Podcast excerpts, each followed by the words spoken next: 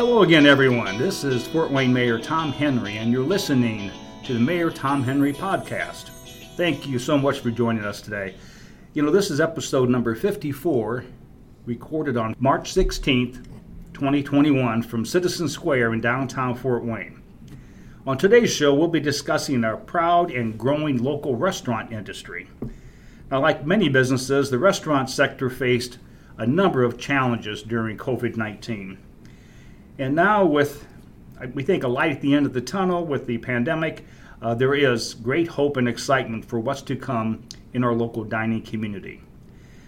For a look at the inside of Fort Wayne's restaurant industry, I'm pleased to be joined today by president and owner of Baker Street Steakhouse, Proximo, and the Hoppy Gnome. His name is James Kahn. James, thank you so much for joining us today. Thank you, Mister Mayor.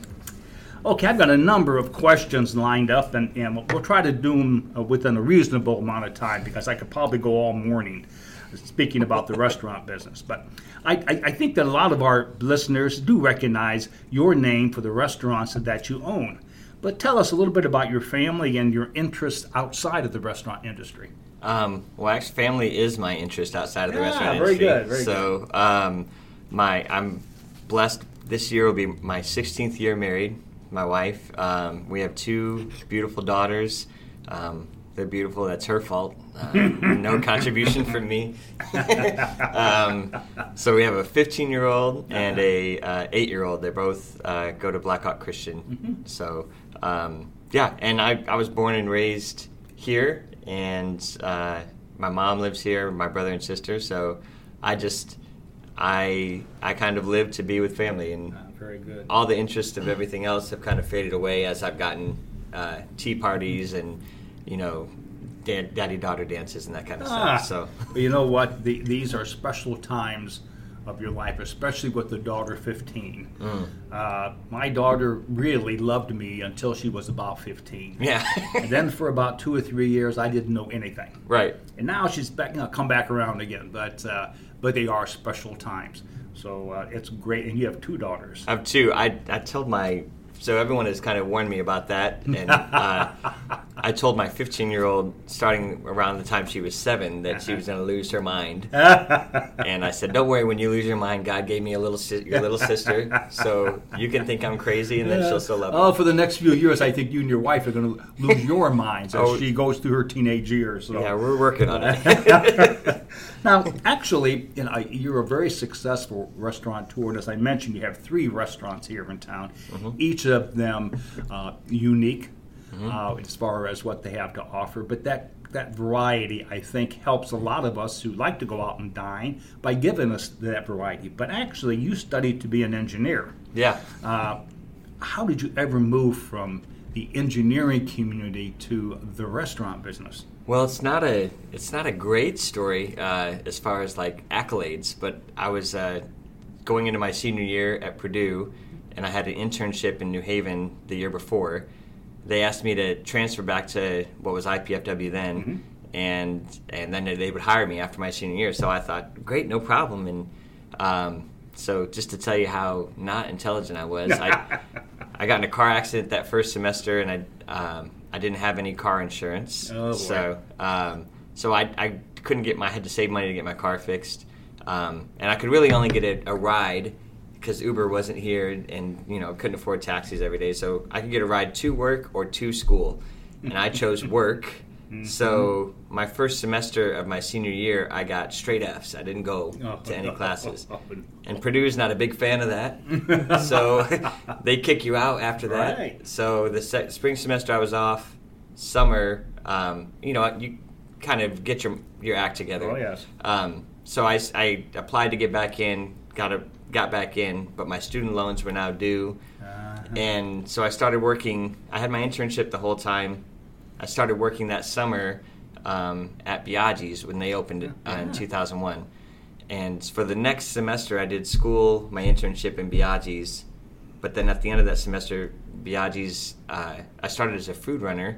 They had promoted me to server, bartender, and uh, by December, they were asking if I would be in their management training program for eight bucks an hour. So I forewent uh, my senior, my last semester of engineering uh, for an eight dollars an hour management job oh, at Biagi's. Wow. So, but it was it was what I really I really enjoyed, people and problem solving, and you kind of get both of those in the restaurant industry. So, um, lots of times where I thought, "What the heck was I thinking?" But God had a plan. Yes, so, he did. Yeah. Yes, he did. Now, I I I, uh, I heard you say that you went to Purdue. Mm-hmm.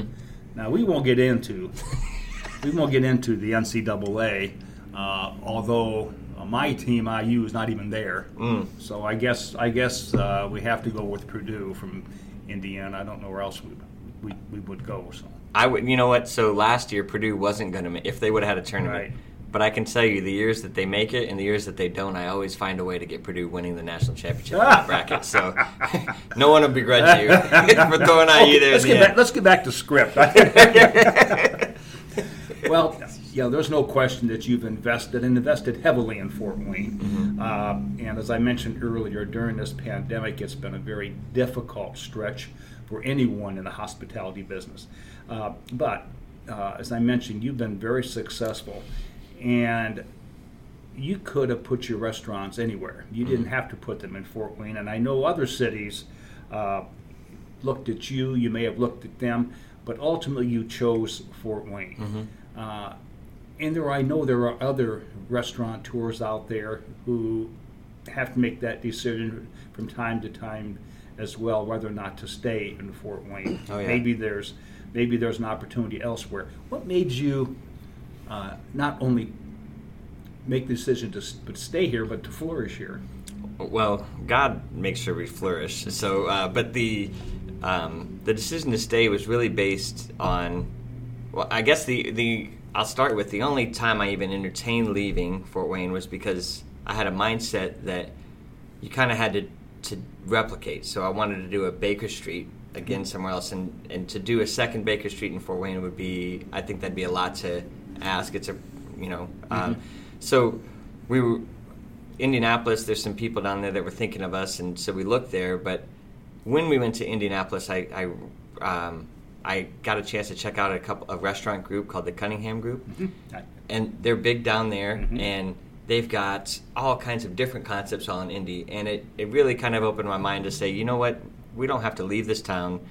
We can just open a different concept in town, um, and that way, if we wanted to check on, I can check on Baker Street, Proximo, and Hoppy Gnome in one day, um, and still be home to read Cat in a Hat. So um, it's it there's there's really nothing better, and this industry does take a lot from family. Uh, I'm sure you you know it, oh, yes. being a mayor doesn't isn't easy. Um, so I wanted to be home as much as possible, and uh, Fort Wayne is I was born here. It's probably always going to be my home, and uh, that's great. Yeah. So th- as as much as we could do in Fort Wayne is where I want to be. Well, James, because you you have been successful and you've hung in there during mm-hmm. this whole um, coronavirus period, uh, there's been a lot of talk about other restaurants, mm-hmm. uh, many of them having to close at least temporarily, some of them unfortunately closed permanently. Yeah. Uh, and I know your restaurants went up and down, or at least uh, a couple of them did. Mm-hmm. Uh, how did, how did you, you you and your employees get through all of this? Uh, well, last year at this time was really tough, um, and uh, praise God that there was the help that was out there. Um, it, You know, I, I'm not sure other than God. I know that the P P P loans in um, last April were a tremendous help. It enabled us to keep our staff paid while being closed for almost three months. Um, and then there's also loans that we took out, the in economic injury disaster loans. Um, and then there's been tremendous grants and And, and a second round of P P P, but the the biggest thing is the, in my mind, the re, the relationships that exist in Fort Wayne.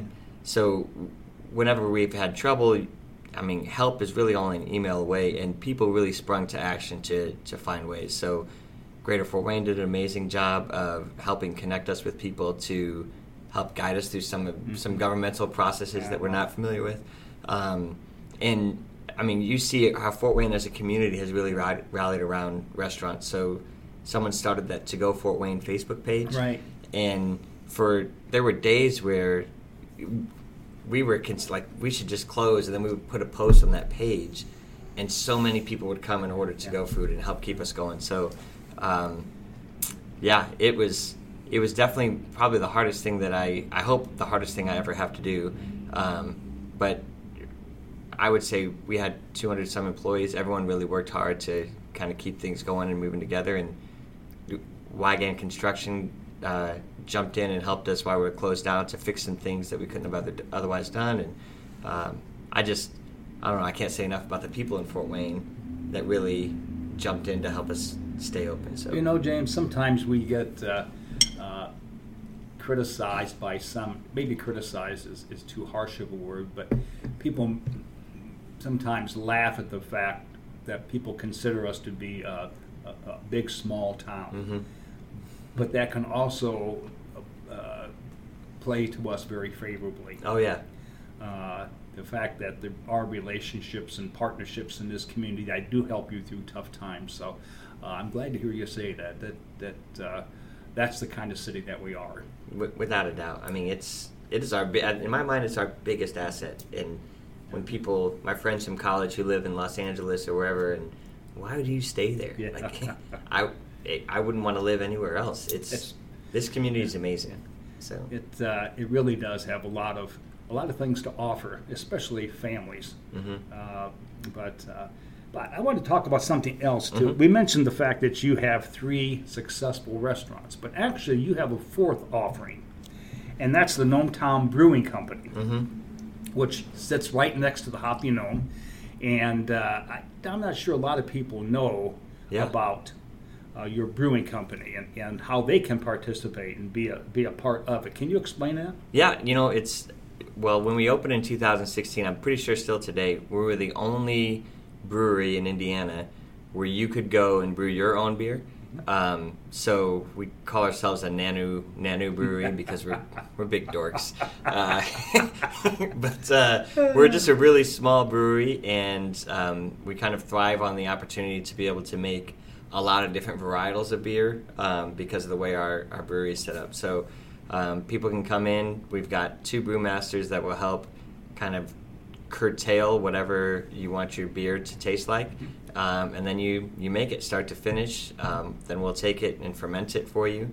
Um, we come back three weeks later, and you can either you could take the keg home and have a, a reception, a party, or now is this um, a pony keg or a big keg? Well, we could do either, um, oh my gosh. but but by default it's a, just a, a quarter barrel, so about okay. seven and a half gallons. Okay. Or you could actually bottle it. So you could send us some artwork, or we can help you develop artwork, and you can print labels, and you can bottle your beer. Or we can now, we just bought a, a canner, and we have um, we have our own, like, well, I guess, yeah, you would have to still print a label for those. So, But you but can, you can also it. drink it there. Don't you have a little area? Oh, absolutely. That, yeah, you can have a reception and drink it there. You have a little reception there. Yeah. So there's some different ways that you have to do different things in order to make sure that everything so, stays above so board. So if, if I want to have a... a brewing party. Mm-hmm. I could get six, seven, eight of my friends, right? And we go, we go to the brewery, and they help us make the beer. Mm-hmm. How long does that take? I would say about two and a half, three hours. Okay, so yeah. we make the beer over two and a half, three hours, and then you take it from there and you ferment it, yep. and then we can have it bottled or canned or put it in a barrel. Right. And then we come get it.